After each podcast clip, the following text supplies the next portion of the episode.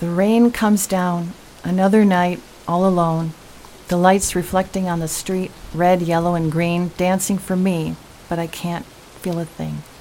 Since you up and left, every shadow is your silhouette. I search for your face in this lonely, dim cafe where we laughed every day, and there's no trace. There's only rain. Outside the tear streaked window, there's only rain, and I'm waiting for this rainbow that's never going to show. False hope is a cruel thing. Instead of letting go, you cling to a dream that's come and gone. It keeps you holding on. And in this hazy heartache, I'm a million miles away when I hear the barista call out London Fog in my first name. He says, You're rocking that Bob Dylan t shirt as I pick up my drink. I say the concert was transcendent, and he smiles and agrees. He was in row 33. We talk for another hour until it's closing time. Then we listen to some songs, his favorites and mine.